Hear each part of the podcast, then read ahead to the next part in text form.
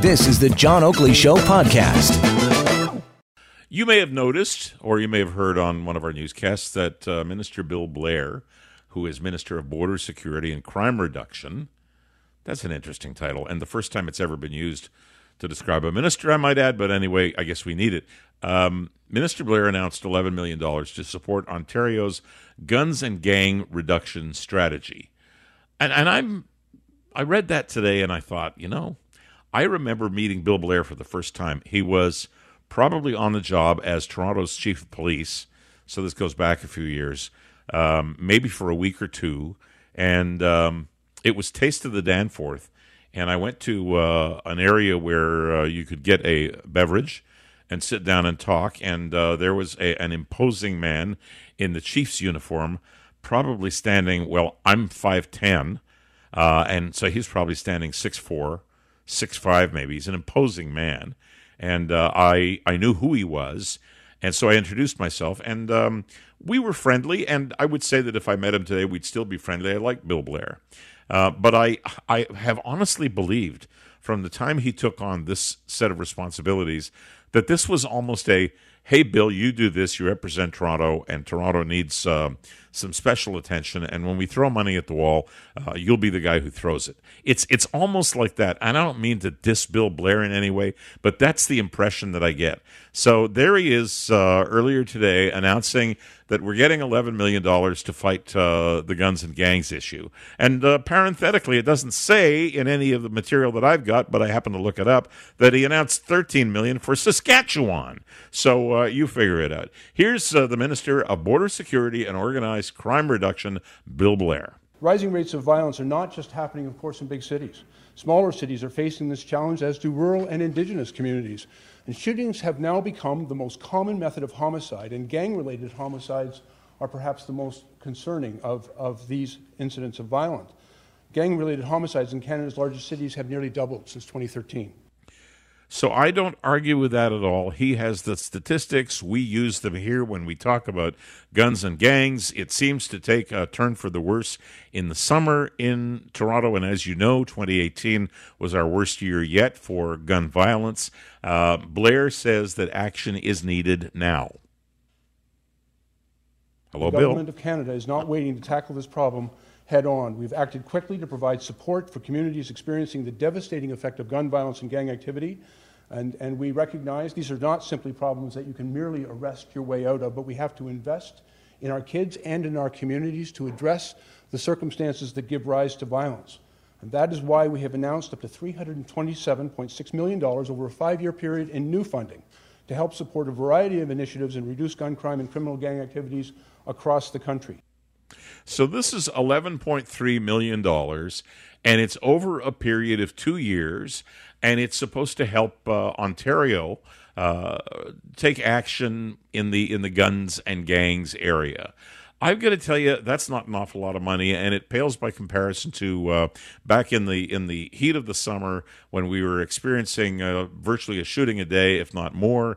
Uh, the announcement by uh, Doug Ford at the time of 25 million, and I believe there is 25 million being allocated by uh, the people who were at City Hall at that time under Mayor Tory who of course remains at City Hall along with uh, half the number of councillors, well, a little more than half, uh, and uh, commitments coming out of uh, Ottawa, which were unspecified, now are being specified. So I'm I'm impressed with the fact that we have to do this, but I'm unimpressed with the amount of money, and I'm unimpressed with the fact that it's an announcement. Almost it seems for an announcement's sake. And I maybe I'm wrong, but we have somebody who is far more expert at this stuff than I am in David Perry, who uh, is CEO of Investigative Solutions Network Inc., and he is Global News Radio's crime and security analyst.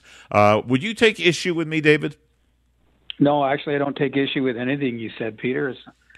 Matter oh, nobody, nobody ever does, David. well, I, I'm pretty sure that we could on a few things, but listen, I, am just going to give you my uh, sort of blunt uh, interpretation of what you said and what I heard today in sure. terms of this announcement. So I agree with you. It's 11 million over two years, so it's 5.5 million a year, and that 5.5 million is across Ontario. And if you look at the center hub of the gun and gang activity in the province of Ontario, and I'm not saying that Ottawa is not impacted, and other significant cities. But Toronto is the hub, and Yep. around Toronto we have uh, uh, other services like the OPP, Durham Regional Police, where I happen to live in Durham Region. I know we got a significant gang issue out here, as they do in Peel Region, as they do in York Region, Brampton, Hamilton, and many other communities. So you take that 5.5 million, start dividing that pie into all these various police services, is not a lot of money.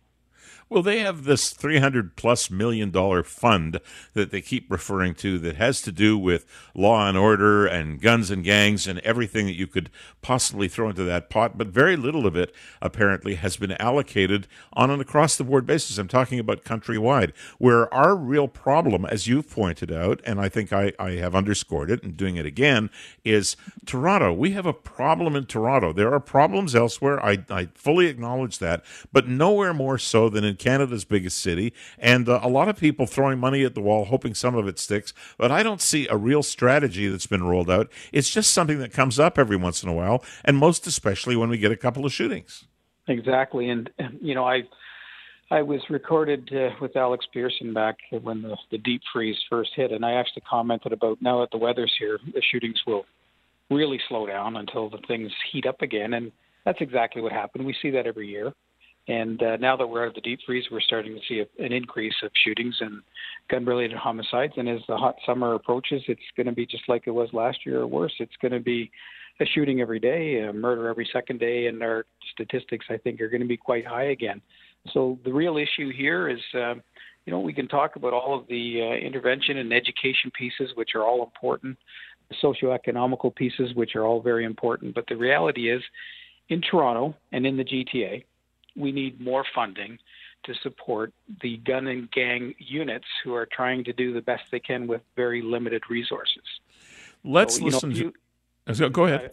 you well you know you, we see from time to time and I'm, I'm saying this as a compliment to these hardworking officers that they do you know a multi-jurisdictional uh, takedown where the search warrants are executed 50 60 search warrants across the gta and that has a significant impact and takes a, quite a bite out of the gang activity but so quickly are all those people either a released from custody or b replaced by other people who are just waiting in the wings to, to take those positions that uh, you know, the impact is not heading in the right direction. We're not seeing a decline in our shootings. We're not seeing a decline in our gun-related and gang-related homicides. So, more money, more police officers, more special project with a, an intense focus on enforcement and gang activity is, is, in my view, the most significant piece of the puzzle in terms of turning around, you know, the statistical uh, situation that we find ourselves in today. Well, I'm glad I'm hearing you say that because I've been on the air on a number of occasions over the past couple of years where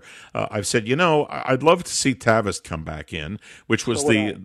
The special task force that that dealt with this, and that was where the manpower was because all of this crap, and it is crap about oh, we're going to put in uh, shot spotters so we can hear where the gunshots are coming from. I'm sure it's great technology, but it's not going to stop the shot that's fired that it hears. Uh, you can put in uh, video cameras, and by the time uh, a police cruiser gets there, or multiple police cruisers get there, the damage is done, and the shooters or or shooter they're gone. Uh, I want to see manpower, and I think Tavis is the way to go. You do obviously as well. I do, and I'll tell you this. Um, you know, one of the reasons that they're there's such an attraction for, and then I'll say our mayor, John Tory, who I like, but I disagree with him on a whole pile of policing issues. Um, he would be more comfortable with having that kind of technology and responding to the sounds of gunshots rather than dealing with the special interest groups who will be critical of the police on a continuous basis about their enforcement and the techniques that they use to combat what is the most serious issue facing the city of Toronto and other cities in the GTA.